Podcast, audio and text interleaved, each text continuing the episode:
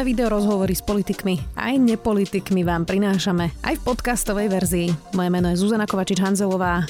Vítajte pri relácii Rozhovory ZKH v audioverzii.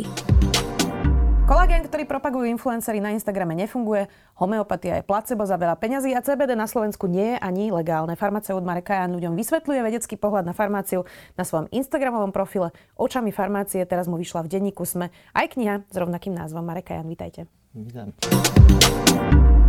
Tak, knižka. Najprv ste začali na Instagrame. Aký je to rozdiel písať um, Instagramové storky a posty a písať knihu? Na Instagrame to často zmizne. Často používam Instastorky, tie sú tam 24 hodín, potom to zmizne. A je to iné. Je to oveľa viac práce, ale bol to, bola to príjemná skúsenosť. Som rád, že som, to, že som sa vydal tou cestou. Ja som si tú knižku čítala, vlastne my ju tu máme aj na stole. A ona je super v tom, že je to také celkom stručné, keď si človek chce vlastne nájsť tie odpovede. A je tam teda odpoveď na 50 otázok, na ktoré určite chcete poznať odpoveď. Ktorá z tých otázok je vaša najobľúbenejšia? Uh, už som raz povedal, že homeopatia je moja najobľúbenejšia. Písal sa mi najľahšie, lebo som ju už veľakrát spracovával. Ale mám veľmi rád príbehy z minulosti ktoré sú také nejaké inšpiratívne a pekne končia a môžeme sa z nich niečo poučiť. Takže veľmi sa mi páči napríklad kapitola o inzulíne, ktorá popis, alebo taktiež e, ako prebiehal vývoj naprieč e, vekmi napríklad. Tam je kapitola o vývoji e, tehotenských testov. Ako to išlo ešte zo, z pradávnych čias, ako sa to vyvíjalo a ako sme sa dostali do tohto bodu že dnes už vlastne niektoré testy vedia povedať, v ktorom týždni vlastne žena je v tehotenstve. Tak sa zastavme pri tých homeopatikách. Mm. homeopatikách. To používajú aj niektorí doktory. Prečo? Dobrá otázka, prečo? Eh, ja to nechápem, takže eh, ako hovorím, už som, to, už som to niekde spomenul, ale podľa mňa nepatrí do 21. storočia a myslím si, že každý by si to mohol nejako uvedomiť, keď si len prečíta tie tri tézy, na ktorých stojí homeopatia že prvá téza je, že podobné lieči podobné. Čiže ak cibula vám vyvolá slzenie z očí, čo je nejaký príznak alergie, tak ak ju zriedím, tak tie príznaky bude zase liečiť. Vieme, že to tak nie je, ale to je tá hlavná téza, na ktorej stojí. Druhá téza je, že čím je viac zriedenejšia, čím je tam menej tej látky, tým je účinnejšia. Čiže čím máte menej peňazí, tým ste bohatšia. Čím máte menej sirupu vo vode, tým je sladší tiež vieme, že to tak nefunguje. Mm. A tá tretia téza je, že nejako si tá voda, v ktorej bola tá účinná látka, si musí zapamätať. Čiže ak s tým dobre zamiešam a správne to buchnem, tak si zapamätá voda tú esenciu, tú účinnú látku. Čiže voda má pamäť. A potom z tej vody sa inak potom uh, robia také cukrové tabli, tab, uh, také gulôčky cukrové. Čiže vlastne potom si to ten cukor musí zapamätať od tej vody tak naozaj toto chceme mať v 21. storočí a liečiť tým nejaké ochorenia? Ono ale mm, to, na čom funguje homeopatika, je placebo. Čiže keď niekto verí tomu, že mu to pomôže, tak si vlastne dokáže navodiť stav, že teda mu to naozaj pomôže. Inak to placebo e, alebo teda to, to, tie psychické, psychické efekty bolo vidno aj pri, e, aj pri covide, že vlastne podľa jednej štúdie, ktorý, ktorú zverejnil Guardian, tak veľa ľudí malo príznaky po, po vakcíne. Uh-huh ktoré si sami privodili zo stresu. Hej? Čiže funguje mm-hmm. to aj naopak. Um, tak um, nie je aj placebo uh, spôsob, ako liečiť vlastne nejaké, nejaké ochorenia?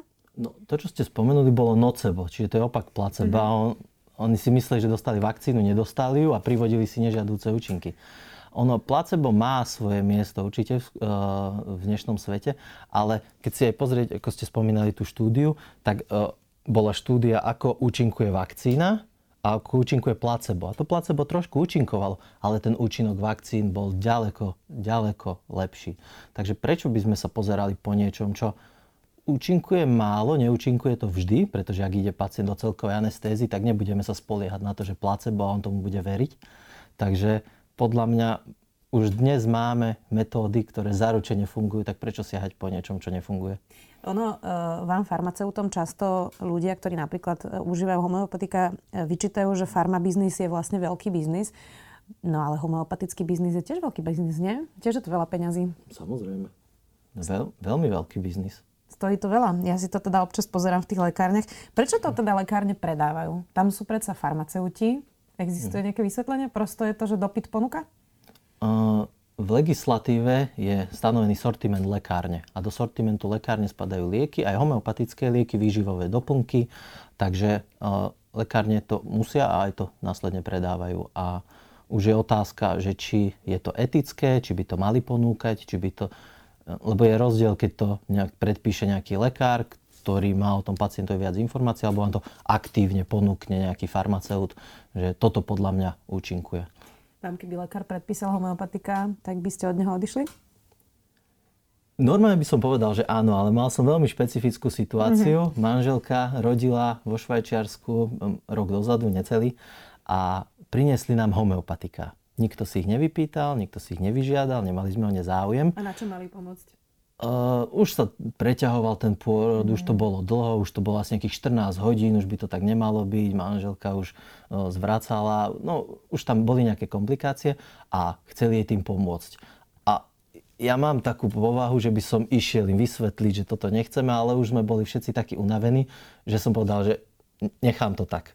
Takže e, sklamal som v mojich očiach sám seba mierne, ale e, nie je to správne a určite by som sa potom dal do debaty e, s lekárom, ak by mi to predpísal. Obrovská téma, hlavne na tom Instagrame, na ktorom teda my obidve sme, je teda kolagén, alebo to sú také tie prášky, ktoré teda si mnoho influenceriek, aj influencerov vlastne vždy každé ráno nasype do vody a tvrdia, že preto sú krásni a preto majú krásne vlasy a krásne nechty a lepší zrak a neviem čo všetko ešte vlastne tomu pripisujú.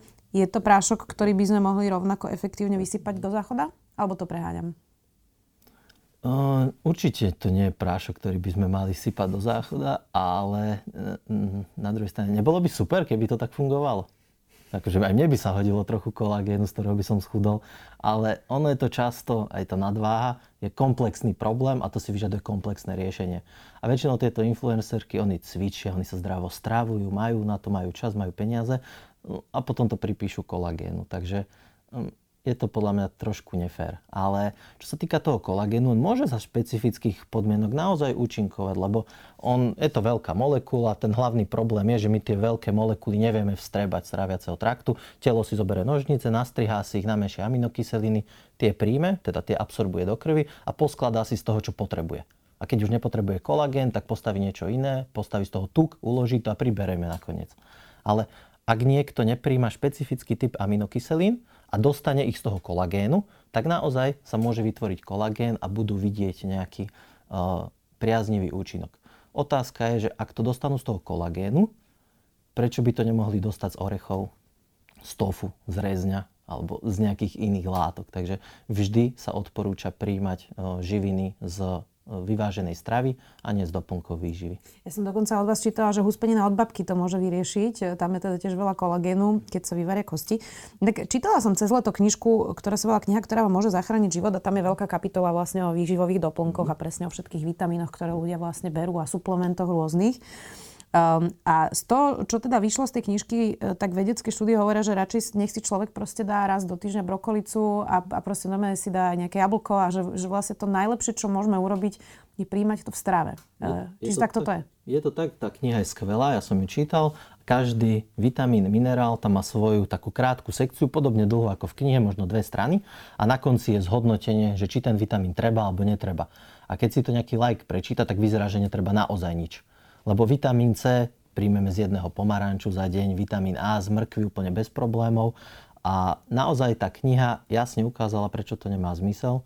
A teraz, keď tak nad tým rozmýšľam, tak ľudia často hovoria, že tí farmaceuti všetko chcú liečiť liekmi a vždy vám niečo ponúkajú, aby ste zarobili. Ja mám skôr pocit, že farmaceuti, aspoň ja to teda robím, odrádzajú od toho, že ľudia majú tú, takú tú tendenciu zázračnú tabletku, zázračnú tabletku vyrieši môj problém, nič iné nepotrebujem, potom to vyzerá aj tak, keď máme lieky na vysoký krvný tlak, ale k tomu má prísť aj úprava jedálnička, ale to nikto nerobí a preto u nás tak uh, slabo fungujú v porovnaní s ostatnými krajinami. Slovensko je na chvoste rebríčka práve v tomto, pretože ľudia len si lieky, ale teda naozaj nezmenia štýl a ďalej jedia bočeky aj rezne. Tým sme naozaj experti v tejto krajine.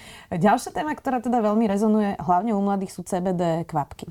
Uh, je tam teda nejaký extrakt kanabisu. Uh, vy ste teda hovorili, že je to na Slovensku nelegálne. Ja tomu rozumiem, ale dá sa to všelijako samozrejme obchádzať. Ale to, čo ja vidím vlastne na sociálnych sieťach, je, že už tomu pripisujú také schopnosti, že to keby naozaj existovalo, tak vlastne niekto za to dostane Nobelovú cenu. Lebo od úzkosti, depresí, cez epilepsiu až po e, nespavosť a neviem čo, všetko, úplne, že to tam naozaj sa zmestí všetko. Čiže, čiže povedzme si vedecky, čo dokáže a čo nedokáže CBD. Dnes je už potvrdené, že CBD dokáže liečiť dva špecifické typy epilepsie, ktorá je rezistentná na liečbu liekmi.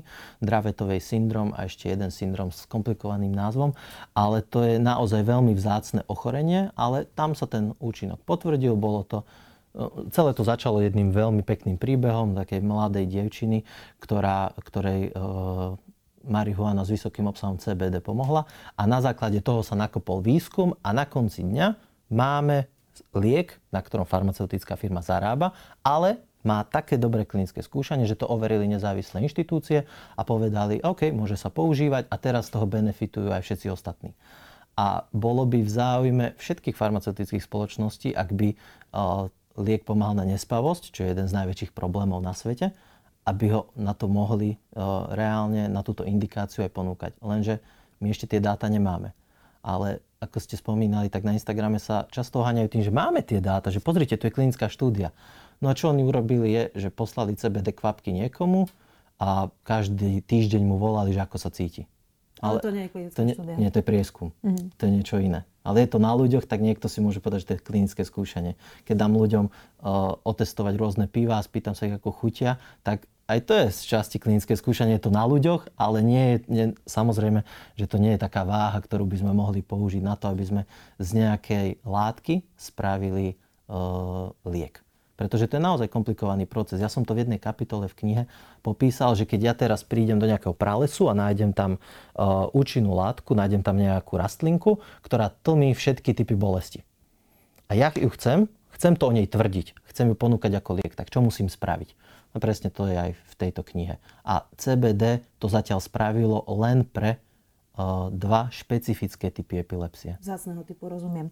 Ja mám inak teda okolo, okolo seba dokonca ešte kamarátov, ktorí to dávajú dokonca aj svojim psom. To, to mi tiež príde veľmi, veľmi zvláštne, ale všetci mi na to hovoria, keď sa o tom rozprávame, že ale mne to pomáha. Ja to cítim, že mne to proste pomohlo. Mm. Čo by ste na to povedali? Na, na, k tomu sa dá pristúpiť, pristúpiť z viacerých uhlov, ale napadlo mi, že je taká stránka, volá sa, že What's the Harm? A ona zmapovala príklady uh, ľudí, ktorí sa liečili alternatívnou terapiou. A ono to ide často v ruka v ruke, že napríklad tá alternatívna terapia možno neuškodí, ale neurobí nič. Ale často tí ľudia, ktorí ju propagujú, tak povedia, ale nedávaj si lieky, to je chémia, to ti uškodí.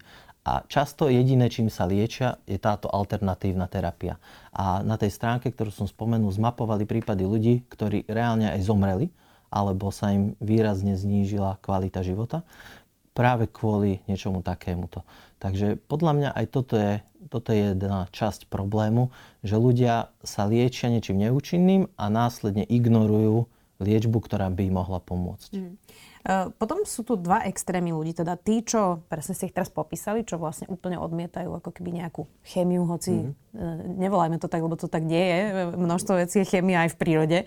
Um, a potom je druhý extrém ľudí, ktorí by chceli na všetko širokospektrálne antibiotika. Mm-hmm. Vždy, keď ich trošku zabolí hlava, tak si okamžite dávajú nejaké analgetika a v podstate jedia to tak trošku už ako lentilky. Um, uh, tak toto je zase asi niečo, čo tiež je podobné len vlastne ano. na opačnom spektre extrému, nie? Áno. A k tomuto sme sa už vlastne aj dostali, že ja si myslím, že niektorí tí farmaceuti majú skôr tendenciu tlmiť tú, tú, tú chuť ľudí po liekoch. Napríklad moji rodičia sú tohto ideálny príklad. Oni mi stále posielajú, toto by som si dal, toto, toto, toto. A ja ich tlmím, že nie, nie, nie. Keď mali COVID, tak si chceli dať izoprinozín, predpísať antibiotika, neviem čo. Ja som povedal, nie, v žiadnom prípade to netreba. Som mal COVID pred troma týždňami a prežil som to na paracetamole. A pritom viem, ako fungujú všetky tieto látky, ale naozaj my pri mnohých chorobách len pomáhame tomu telu, aby sa s tým ochorením vyrovnalo a netreba to s tými antibiotikami preháňať. Slovensko je v tomto tiež celkom, ak je nejaký rebríček, Slovensko bude určite vysoko v nadspotrebe antibiotík, pretože som vo Švajčarsku už 5. rok, ale tam tie antibiotika málo kedy sa s nimi človek stretne, keď je nejaký problém. A potom to aj vidíme, rezistencia na antibiotika a všetky tie ďalšie problémy, ktoré to vyvoláva. To inak bude ešte veľký svetový problém, nie? Že sme mm. rezistentní voči antibiotikám. No už to ide jeden problém za druhým, už tu máme druhý globálny problém, tak uvidíme, čo bude ďalšie. Inak uh, priznám sa, že teraz nechcem samozrejme všetkých hádzať do jedného vreca, ale uh, proste mnohí lekári, alebo nejaká časť lekárov, aby som sa ne, ne, nepreháňala, sú prosto nedovzdelaní a, a nečítajú si tie najnovšie štúdie, že vlastne čerpajú z niečoho, čo je 20-30 rokov staré. Um, ako sa potom v tom má pacient vyznať, keď jeho lekár mu možno dá aj tie aj antibiotika, keď ich nepotrebuje, dá mu možno k tomu ešte aj nejaké homeopatika. Um, tak ako nejaký pacient, ktorý nemá medicínske vzdelanie, vlastne má byť v tom zorientovaný, keď aj niektorí lekári sú zmetení? Neviem, či bude na to uspokojivá odpoveď. Ja si myslím, že je to dosť systémový problém, ktorý uh, ktorý nemá aktuálne šťastné riešenie. A je to smutné, pretože pri covide sme to videli. Všetci moji známi, aj rodina dostali covid a keď som videl, čo im popredpisovali lekári, tak to nemalo žiadne, žiadnu oporu v medzinárodných uh, guidelinoch, ktoré, um, ktoré sa týkali COVID-19. Takže bolo to smutné a vidím, že je to veľký problém. U nás teda ešte potom vždy pri týchto extrémnych situáciách ľudia chytia paniku. Teraz napríklad pri vojne s Ruskom vykupovali jodové tablety. A častokrát sú to také veci, ktoré tým ľuďom môžu aj ublížiť. Uh, tak čo s týmto? Toto je veľký problém, lebo liek, vždy pri lieku sa stanovuje účinok v porovnaní s jeho bezpečnosťou. Čiže robí sa tam taký balans. A ak užívame liek, ale nemáme tu danú to ochorenie, tak ten liek akurát tak škodí. Takže toto je ten problém, že ľudia napríklad si nakúpili jodové tabletky, niektorých začnú užívať, no ale pre nich nemá žiadny benefit. Čiže pre nich je len, uh, oni majú len tie nežiadúce účinky z toho lieku. A celosvetovo je najfalšovanejším liekom napríklad Viagra. A robili sa štúdie, že čo tieto falzifikáty obsahujú a často obsahujú omietku, farbu do tlačiarne, persil, a, a takéto uh, látky. Takže vieme si predstaviť, čo by to asi mohlo tým pacientom spôsobiť. Takže nekupovať pančovanú Viagru, rozumiem. Uh, z toho, čo sme tu hovorili, uh, okrem kritického myslenia, to je jedna vec a veľká téma na Slovensku, naozaj sme náchylní veriť viaci susedia ako vedcom, sme náchylní vlastne veriť všetkým konšpiračným teóriám a naozaj tiež aj v tomto bohužiaľ vedieme rebríčky, ale to je téma asi na ministra školstva. Je druhá taká vec, zodpovednosť za samého seba. Uh, že napríklad aj pri rakovine uh, vieme, aké máme dáta. Mnohé tie rakoviny vedia už vlastne uh, mať lepšie štatistiky vďaka preventívnym prehliadkam napríklad. Mm. Ale ľudia na ne nechodia. Mm. Potom máme presne tie lieky na vysoký tlak, ale ľudia nedržia dietu. Že ako keby sme neboli schopní prevziať zodpovednosť sami za seba? Je to tak? Po- povedal by som, že to tak asi je a šťastie je ten problém systémový, najmä pri tých liekoch na rôzne typy rakoviny, že tie lieky na Slovensku sú dostupné, avšak nepreplácajú sa plošne všetkým pacientom, robí sa to na výnimku a, a to, sú, to sú extrémne problémy. Takže e, neviem, že či toto sú problémy, ktoré ako jednotlivci dokážeme vyriešiť a mali by sa vyrieši, vyriešiť systematicky. Ale čo sa týka toho zdravého stravovania a podobne, aj, aj tu môžeme vidieť ten systémový problém. Teraz som videl zastropovanie cien nejakých potravín. A, a čo tam bolo za potraviny? Párky. Párky, dobre, že tam majonézový šalát nebol. Nebolo tam ovocie, nebola tam zelenina. Uh, je to také smutné. My sme sa inak pred začiatkom rozprávali uh, aj o tom, že kto nás všetko už navzájom zablokoval na Instagrame. Tak uh, vy občas vlastne v tých storkách upozorníte presne na nejakých influencerov, ktorí šíria blúdy, napríklad o tých homeopatikách aj o CBD olejoch. Um, tak koľko vás už zablokovali? No, pokiaľ viem, tak jedna osoba ma iba zablokovala. Takže nie je to také strašná tá štatistika. Nie. Um, prečo myslíte, že namiesto toho, aby tí ľudia boli takí, že OK, tak asi uh, som tanečnica, som modelka, som reper, nemám na toto vzdelanie, tak som sa proste sekol, pardon. A namiesto toho ale príde to, že, že buď vás zablokujú, alebo teda sa niektorí možno vyhražajú aj pred žalobnými výzvami. Neviem, či k tomu to došlo, ale teda občas sa to stáva. Mm. Prečo tá reakcia nie je, že hups, tak som sa pomýlil? Neviem, či sa niekto stane uh, slávnym reperom uh, tým, že si dokáže priznať nejako verejne uh, svoju chybu. A je to trochu smutné, lebo ja vždy, keď to robím, ja chápem, že to vyzerá konfliktne, ale vždy do toho idem s tým, že ja oceňujem vašu snahu, že ste o tomto chceli informovať. Napríklad to bolo v storkách, ktoré som spracoval, ako Mike Spirit mal stream o CBD a ja som naozaj ocenil tú snahu. Je dobré, že o tom chce informovať verejnosť, ale bolo tam pár nepresností, ktoré by som rád uviedol na pravú mieru. A väčšinou tá spätná väzba je útok na danú osobu. Ty si farmaceut, ty chceš predpis, ty chceš len, aby sa všetko liečilo liekmi a CBD je budúcnosť, ale ja som išiel po argumentoch, čiže ak by chcel niekto potom reagovať, ja sa môžem pomýliť a určite sa to môže stať, takže nech ten človek reaguje na tie argumenty spätne. Takže to by bol úplne krásny svet, nie? No bol, len zatiaľ to tak úplne nefunguje. Mm. Ešte vás to baví? Lebo s tým, uh, ako prišla pandémia, tak vy ste vtedy vlastne začali byť viacej aktívni. Um, a je to veľmi emotívna téma, veľmi to polarizuje. Predpokladám, že vám chodí aj hejt, uh, tak ako všetkým vedcom, ktorí sa zapojili do tej diskusie o vakcinácii a o covide, ivermektine, mm. ale presne aj CBD olej je zaujímavé, ako niekoho dokáže vzrušiť proste pár kvapiek vo flaške. Takže ešte vás to baví, ešte vás to neodradilo? Mňa, mňa to vždy bavilo vôbec. Keď by som povedal, že ma to baví ešte viacej, ono, ono je to niečo, čo ja by som tak či tak robil vo svojom voľnom čase, že si čítať o tých témach a už len tomu dám nejaký vizuál, spracujem to. A ono sa ten projekt nejako extra neviaže ani priamo na mňa, na moju tvár. Veľa, veľa ľudí vôbec netuší, kto za tým projektom stojí. Nie, že by to bolo nejaké tajomstvo, ja som bol v Teleráne viackrát e, v rozhovoroch moja fotografia, ale e, týmto sa mi ani toľko hejtu nedostalo. A ak ma to raz prestane baviť, tak možno nemusím skončiť ako typická slovenská politická strana, že zomre s jej lídrom, ale to presuniem niekomu ďalej a bude to nejaká taká oáza uh, kvalitných informácií zo sveta liekov na Instagrame tak myslím, že oáza kvalitných informácií je aj v knižke Očami farmácie.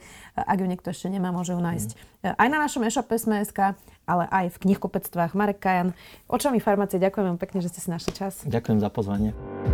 Počúvali ste podcastovú verziu relácie Rozhovory ZKH. Už tradične nás nájdete na streamovacích službách, vo vašich domácich asistentoch, na Sme.sk, v sekcii Sme video a samozrejme aj na našom YouTube kanáli Denníka Sme. Ďakujeme. 10 tém prvej podcastovej minisérie venovanej témam z oblasti ginekológie a pôrodníctva evidentne nestačilo. Vďaka vášmu ohlasu aktuálne vznikajú nové časti Gincastu, ktoré sa budú opäť snažiť predovšetkým prakticky vysvetliť a objasniť, čo vás zaujíma. Predčasný pôrod, pôrodné poranenia, spontánny potrat, endometrióza, bolesti v podbrušku či fungovanie vaječníkov.